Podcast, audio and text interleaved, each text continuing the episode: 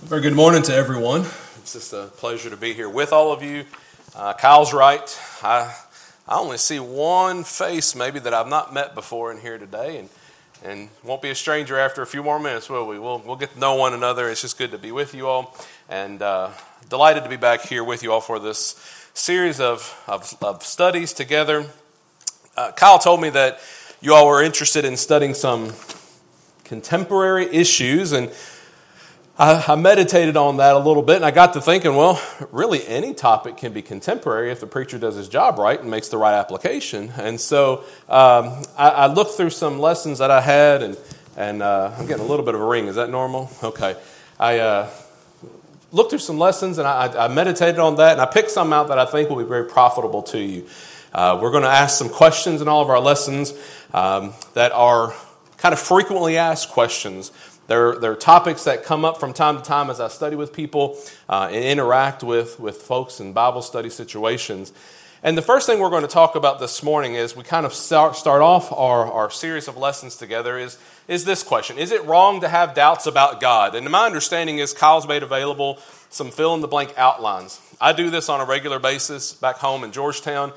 The, the, the little trifold brochures will have spaces to fill in that correlate with my PowerPoints. A lot of people like that. Um, it helps them, you know, to, you, they say if you hear something, write something, and, and see something, and, and you, know you can memorize it better.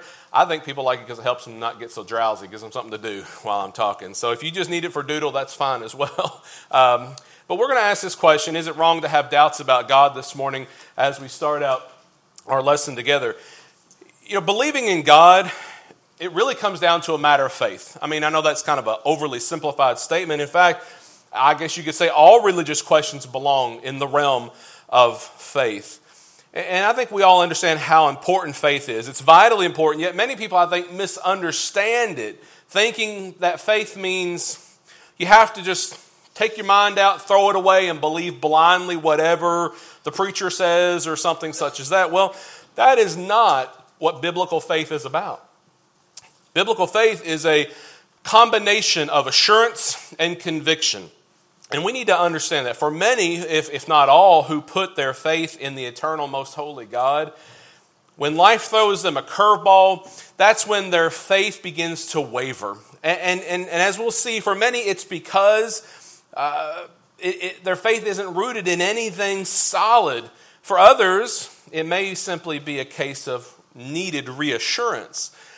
So, in, in every instance, when those things happen, it prompts the question that we're going to talk about is it wrong to have doubts about God? I, have actually had studies with people and they say, I just kind of doubt in God. Am I, am I wrong? Am I in sin? Well, that's a good question because this is going to happen. Some will say yes and add that it's even wrong to talk about such things. Well, obviously, I'm not one of those because we're talking about it. But I want to show you from Scripture that such doubt can and does happen yet without sin. So, to begin our study, we have to have a solid understanding of, of what faith is. We, we already mentioned that faith is assurance and conviction. The scriptural definition of faith is found in Hebrews chapter 11 and verse 1. You may even have this passage memorized that faith is the assurance of things hoped for and the conviction of things not seen. I memorize that faith is the substance of things hoped for and the evidence of things not seen. And those words essentially mean the same thing and just translated slightly differently. And so, a good question to ask here is where, where do the assurance, where does the assurance and where does the conviction of our faith come from? Well, the answer is from knowledge or evidence of things hoped for or things not seen. You see, it's your knowledge of something that allows you to trust it. Uh, and, and, and seeing the evidence is what gives your faith confidence. So, so, biblical faith isn't a blind faith. No, biblical faith isn't a blind faith that operates without any reason to believe. Rather, biblical faith looks at the evidences, and, and it's one of the reasons that the apostles of Jesus recorded many of the miracles that were performed by Jesus. John chapter 20 Starting in verse 30, it says, And truly Jesus did many other signs in the presence of his disciples, which are not written in this book. But these are written. Evidences are written that you may believe that Jesus is the Christ, the Son of God, and that believing you may have life in his name. There's proof, there's evidence for us that we look at the evidences. These things are here for us to consider. Let me give you a what I would call a practical example of faith. I don't fly on airplanes. Not because I'm scared, just because I ain't got the money to go anywhere, so I don't fly on airplanes. Um, but uh, you, you exercise faith every time you fly on an airplane. You, you may not even see the pilot, uh, but you place your faith in him or her to safely fly the plane. You probably have not seen the expert engineers and the machinists and the craftsmen who built the machine, the aircraft, but you believe the plane you are flying on is airworthy. So, where do you get the assurance you're traveling safely? Right? You don't see the pilot, you don't see the guys who built it, you don't see any of that. Where do you get the faith, the assurance that you're traveling safely? Well, you've no doubt placed your faith in the knowledge of the aircraft's record of performance and the FAA rules that regulate and monitor the airline industry. That's where you've placed your faith. There is overwhelming evidence. If you go and research the numbers, there's overwhelming evidence that airline travel is safe, and that knowledge of the evidence gives assurance and conviction to your belief. The point is, your faith, when we talk about biblical faith, it's a lot like that. It's based upon knowledge. When we talk about this airline, your faith here is based upon knowledge about the airline company and its strict rules of operations. You've gained assurance based on intelligent uh, or knowledgeable faith or on personal experience. Your faith isn't a blind faith. It require, that requires no information or evidence at all, nor is it a faith that requires exhaustive empirical evidence. You don't get on that plane only after you've examined every rivet and every wire and every stitch of fabric. No, you don't. That's, that would be exhaustive empirical evidence. That's not what's required. Believing something without clear evidence is like taking a leap of faith, as they would say, into the dark. Whereas acting on faith that is based or rooted in clear evidence is like stepping into the light. There's a really big difference. Let me give you a biblical example from the Old Testament. If you remember back to the story of Moses, all of us have studied that, that account. Moses was sent back to Pharaoh, uh, the leader of Egypt, to deliver God's message and to release the people. And God worked miracles through uh, his hands uh, to convince Pharaoh to release the children of Israel. And we all remember the story. It took many, many, many times, and Pharaoh finally relented. But the evidence of God's might had a profound impact on Israel. In Exodus chapter 14 and verse 31, because of the mighty power he had used against the Egyptians, speaking of God's might through his miracles and his wonders, the Israelites worshiped him and trusted him and his servant Moses. See, evidence of God isn't always that pronounced. Now, in this case, it was. They saw the, the signs, they saw the darkness, they saw the locusts, they saw all of these things, and because of God's power, they worshiped Him. Because of God's power, they served Him. But the evidence of God isn't always that obvious and pronounced. Most of the time, God's hidden from us in the material world. And we must continue to believe anyway. Yet, that doesn't mean we can't be assured or have deep conviction about Him based on evidence because faith and evidence work together. This is what we need to understand. Faith and evidence work together. No matter how exhaustive or uh, convincing the evidence is, we still must exercise faith. For instance, when I married my wife, when I married Chris, I did not have exhaustive, complete knowledge about her. I couldn't know absolutely that 100% sure that she was a person of integrity. It just wasn't possible to know that. That, of course, was important to me. I wanted to, uh, to marry a person who loved me and would be faithful and true to me. So, during and beginning in our dating period, I actually began the project, if you will, of learning to know who she is, becoming, getting to know her as the person who she is. But I, at that point, when I started to get to know her and, and learn who she is, I was able to gain sufficient evidence to make a wise you could even say informed decision about who she is on the moral character of the person that I eventually married. Yet it still took a step of faith. right? It still took a step of faith for both of us to place our love and trust in each other. Here's the truth of the matter. Here's what I want you to see. You don't always, you won't always have exhaustive evidence for believing in most things. It's just, unfortunately, that's just the case. But you can find sufficient evidence to establish that what you believe is credible and objectively true. When it comes to God, He wants a relationship with us more than anything. And the key to a relationship is trust. So, the more we know about God's character, the more we know about God's heart and His motivations and, and His desires, the deeper our convictions will grow and the stronger our faith will be in His person and who He is. Faith and evidence work hand in hand that way. For example, when trying times come into your life, your faith in God can and most certainly will be tested. Tragedies like a, uh, a, devastating storm that destroys your house, or the loss of a job, or a terrible disease that takes a loved one from you, that can test your faith. To the limit, it can test your faith. It's easy at those times to ask, why? Why did this happen? Why, God? Why, why, why? And far too often, there's no satisfying answer. We can be tempted to ask questions like, doesn't God see what's happening? Doesn't God care about me and my life? Why doesn't God do something about it? I want you to consider a verse over in 1 Peter. I didn't put this one on the screen, so you're going to have to use your fingers to turn to it. 1 Peter chapter 1. In 1 Peter chapter 1, look at verse 7. Speaking here that going through trials, various trials, you've been greatly grieved by this. He says that the genuineness of your faith, being much more precious than gold that perishes, though it is tested by fire, may be found to praise, honor, and glory at the revelation of Jesus Christ.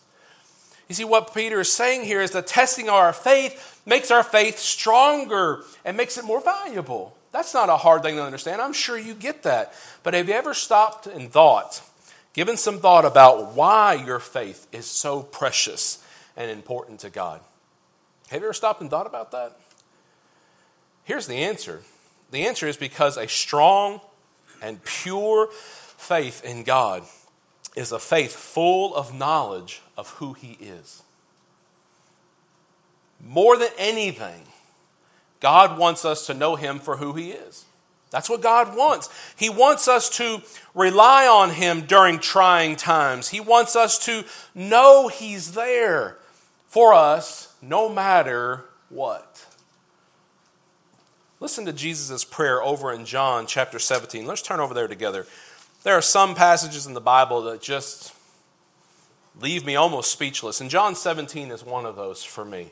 In John chapter 17, Jesus is speaking these words. This is just hours before he's brutally murdered, put to death on the cross.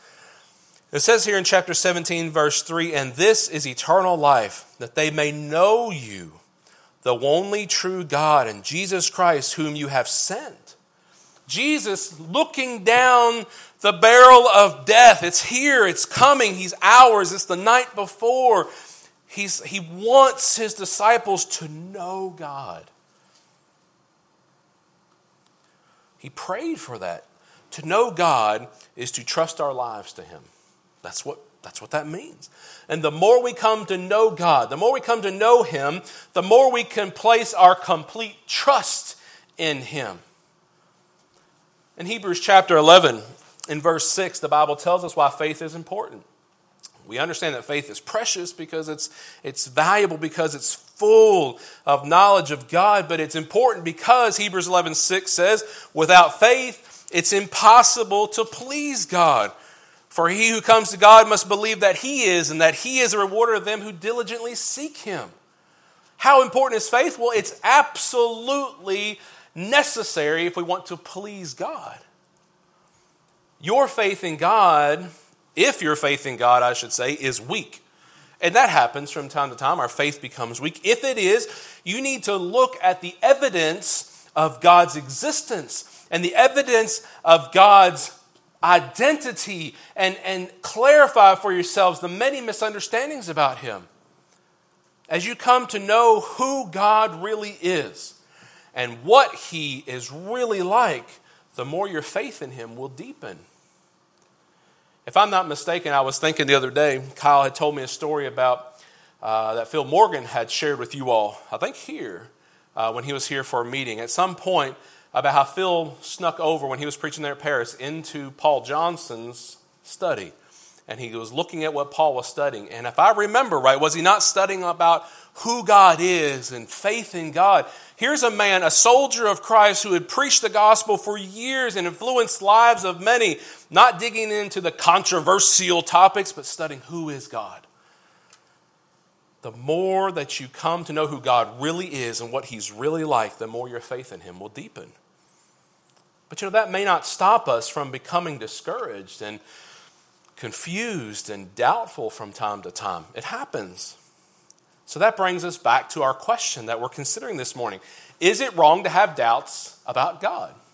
Plain and simple. If we understand what faith is and how important it is and how precious it is, is it wrong to have doubts about God? I want you to remember this.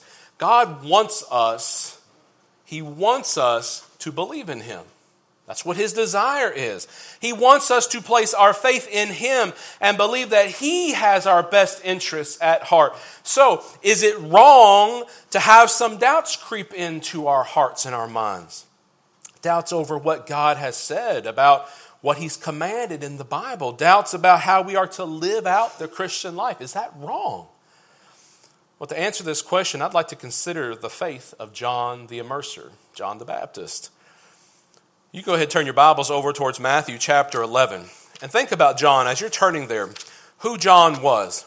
John was a cousin of Jesus in the flesh, but John was a great man. He was the one who made straight the way, the path for Jesus. He was preparing the hearts of the people for the coming of the Messiah. That was his whole purpose in life. He ate honey and bugs and lived out in the wilderness and baptized people unto repentance to get things ready for the Lamb of God. And do you remember what happens in John's life? Remember, he's the one who proclaims Jesus' true identity in John chapter 1 and verse 34 when he says, Behold the Lamb of God. Well, in John's life, after a very difficult life, his faith seemed to waver when he was imprisoned and things were looking rather grim for him. And so he sent his followers to Jesus to ask a question. In Matthew chapter 11, and you can read the first couple verses to set the context. John's in prison in verse 2. And then he comes down to verse 3. His disciples are sent with a question of, to Jesus, the question is, Jesus, are you the coming one or do we look for another? Now, keeping in mind John chapter 1 and verse 34, he says, Behold the Lamb of God, and points at Jesus. Did John already figure out who Jesus was? The answer is yes. But here, what's he asking? Are you the coming one? Are you the Lamb of God? He's asking. Are you that person, or should we look for somebody else? In other words, are you who you say you are, who I said you were, or are you not? There's some doubt here. John had some doubt. I can only imagine after an entire life of living for the purpose of preparing hearts for God in the wilderness, like I said, eating honey and bugs. He's finally thrown into prison. And perhaps here's where things got hard. He's, he's older, maybe not old, old. I mean, he could have been a, you know, he was a little bit older than Jesus, but he was still a young man. He's in prison, and he finds himself wondering why Jesus maybe wasn't coming to rescue him. If Jesus is the Lamb of God, come get me. I'm your faithful servant. Or maybe he was wondering why Jesus hadn't established a kingdom yet. I don't really know what his thought process was. We're not told in Scripture, but we clearly see some question. Here's some doubt on the part of John the Baptist. He's really no different than us, is he? Just like we do when we're faced with difficulties, John the Baptist experienced doubts. But do you know what happens? Look at the passage. He's not rebuked, he's not condemned. No, no, he, he, he is actually, he's answered. Jesus gives his answer. Jesus isn't upset with him. Looking at Jesus' disciples is another example. When they were questioning Jesus, who he actually was over in John chapter 14, he answered them plainly. He didn't say, You evil, wicked people, shame on you, I can't stand your face, get out of my presence. Nothing like that. He didn't, he didn't tell John that he was disappointed in him, shame on you for doubting. No, he answers. In John chapter 14, we see John, uh, Jesus' answer to his disciples. When they asked who he was and they needed faith, they didn't know, he says, Believe me that I am in the Father and the Father in me, or else believe me for the sake of the works themselves. Jesus wasn't put off by his followers' doubts. He had the fact that they had, had wanted some proof, he wasn't put off by that. He wasn't upset by that. We don't see any indication of Jesus rebuking these people and being upset by that. But what's he do in both cases? You can look at the situation with John and the situation with Jesus' disciples. Jesus appeals to the evidence to establish that he was who he claimed to be. He does it in both cases. He says, Look at the works, look at what you've seen, look at the evidence. And so, from these examples, we can learn that God wants our faith to be assured. He wants our faith, our trust in Him to be assured. This happens when our faith becomes deepened by our conviction. And having some uncertainties at times isn't necessarily wrong. Like John, we sometimes lack sufficient evidence to support our faith. Uh, and so, seeking to know why we believe what we believe can strengthen our faith and by no means is sinful. Many of our doubts can be put aside as our faith becomes more intelligent about the evidences and we know and, and knowing why we believe what we believe. But the evidences are not limited to things like Christ's resurrection and his deity and uh, the reliability of Scripture alone. There are evidences about God's character and God's nature that will support our faith and remove our doubts. God wants our faith assured. Let me give you a biblical example to show this. Over in Mark, look in Mark chapter 9. We find a story of a man who came to Jesus hoping for healing for his son. The very fact that he hoped for healing and came to Jesus shows faith. That very thing, those facts shows faith. But in Mark chapter 9, we read in verse 22. Let's read this here. Mark 9, verse 22. Um, it says, and often he is talking about the boy and how, you know, Jesus asks, How long has this been happening to him? And the man says, From childhood. And often he has thrown him both into the fire and into the water to destroy him. Speaking of the possession, speaking of the, the malady here. But if you can do anything, look what the Father says have compassion on us and help us. There's absolutely no doubt this man had faith. He had faith because he came to the one and only person who could heal his son. That demonstrates his faith. He didn't go to the physicians in town. He didn't go to the, those who practice pharmakia and witchcraft. He went to the Son of God. He had faith. But he wanted help from Jesus, not to doubt that the Master would heal his son. This is what he's actually seeking. Yeah, he's seeking healing, but he's seeking reassurance. He's seeking, he's seeking help from Jesus to not doubt that Jesus cared. You know, you stop and think about this situation. If you read the context and study it a little bit, like I, had done before, and you think about this, and it's a little speculative, and that's okay. We're not going too far. It's very possible that this father had probably heard stories of the miracles that Jesus had worked. He was from that same area. People talked. There were thousands of people who followed Jesus. He, per, he may have, it's very possible, he may have personally known the blind man who got his sight back because of Jesus. They are in the same area. He may have known him or known of him. He may have, this father may have had a neighbor who had been among the thousands who were fed by the five loaves of bread and the two fish that Jesus blessed. That's all very possible. Because when you look at that area, it's a very small area. The whole area of Palestine could fit inside of the state of Kentucky. And the part where Jesus was doing these miracles would fit in about a four county area.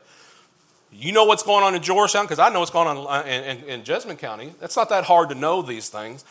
Okay, so it's very possible that these situations or something like that could have been the case. So, so the man, no doubt, believed Jesus and that Jesus had the power to heal his son. But the big question for him was Will Jesus care enough to heal my son?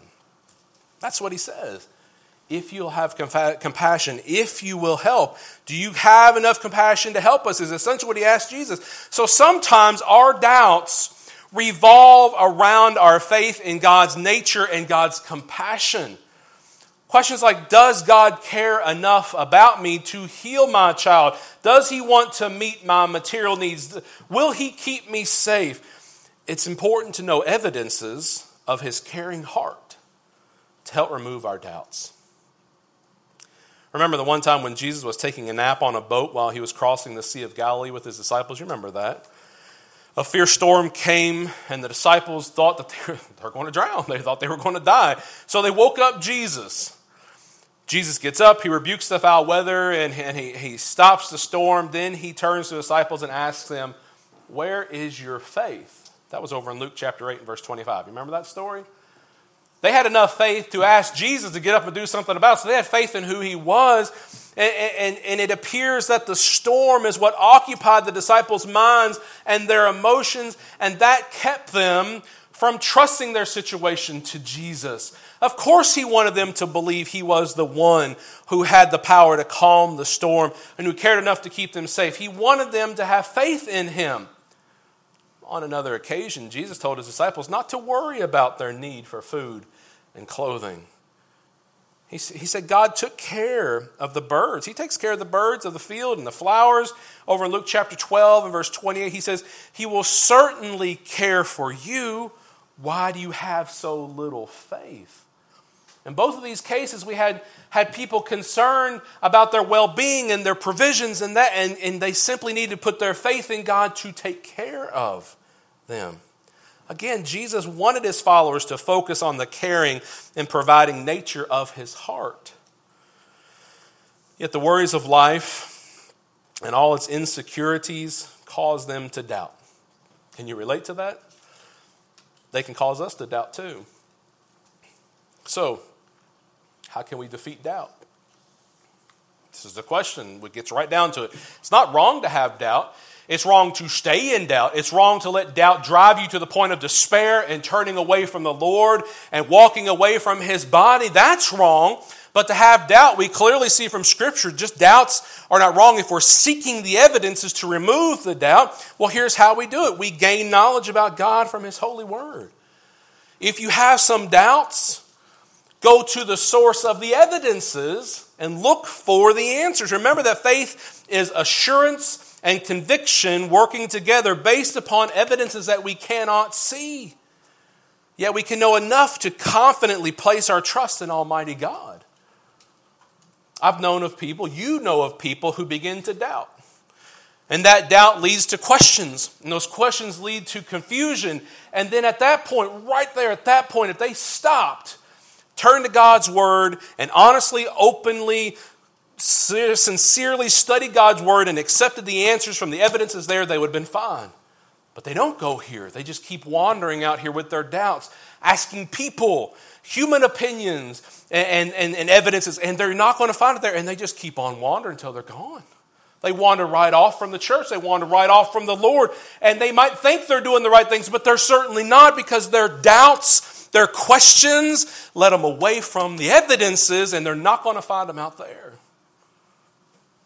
My friends, we have to gain knowledge about God from God's Word. That's the source of evidence. If we look anywhere else, you're not going to find it. So the answer here is get in the Word, study, Meditate honestly, sincerely, exposing yourself, reading God's word, letting it flush out the doubts and the fears, and, and, and fill yourselves with the evidence of the truth of God's word. So study and place our focus. Focus. Draw our eyes to our attention to the providing and protective nature of God's heart. That's who He is. He's our Father. This allows us to follow Peter's admonition over in 1 Peter chapter 5. Turn over there if you'd like to again. 1 Peter chapter 5 and verse 7. It's verse 6, it says, Humble yourselves under the mighty hand of God, right? The protection, the mighty hand of God, that he may exalt you in due time, casting all your care upon him, for he cares for you. Now, I know we can intellectually say that, but we have to deep down, almost subconsciously, get this. The future is unknown. Our lives are full of uncertainty, our lives are full of insecurity. And while it's in our nature to question how things are going to turn out, when we add the knowledge or evidence of the caring heart of God to our faith, our doubts can be removed. Our fears are wiped away. So while it may not be wrong to have some doubts about God, He wants us to remove them. He wants them gone so that we can trust Him for whatever comes our way. It's our shield, the shield of faith. It's what protects, it's what we hide behind to keep us safe and secure.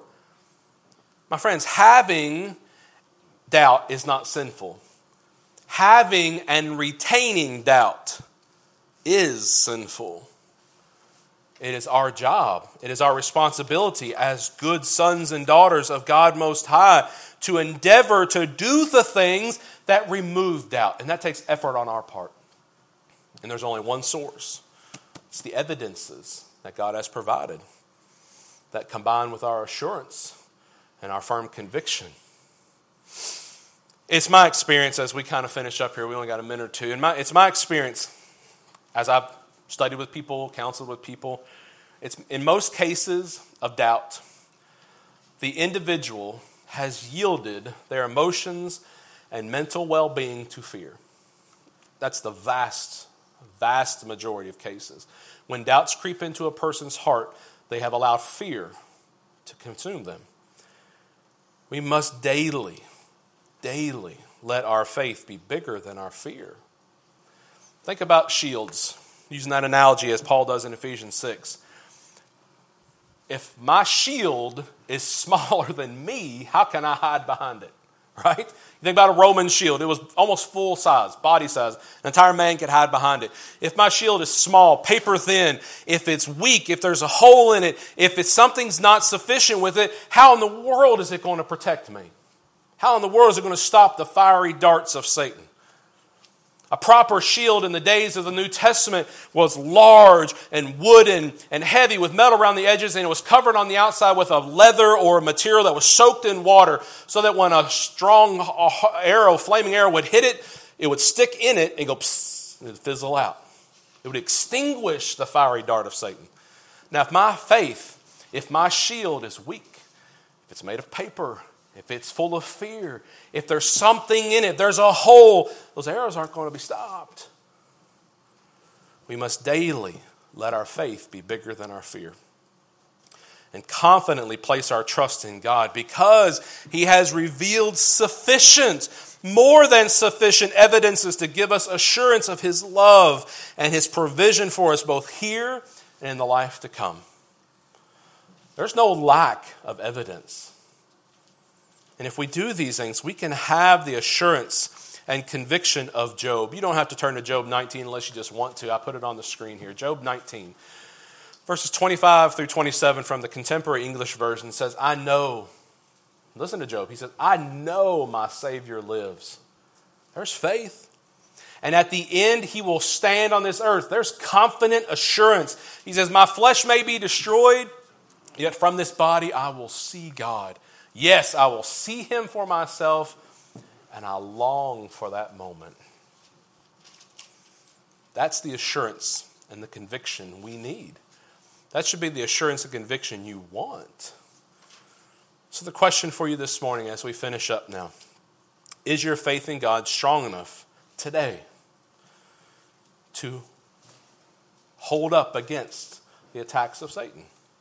We're all going to have times when we fall short and we fail. That's, that's unfortunately normal. But we don't stay there. We strengthen ourselves. We look at the uh, evidences. We build up our faith and we refit ourselves for the battle daily, day by day. We fit ourselves with the armor of God to go into battle, to, to, to conquer the foe. Jesus already vanquished the foe. He's conquered death and Satan. All we have to do is daily quarrel and fight and spar with him and keep the faith until we're taken home to be with God.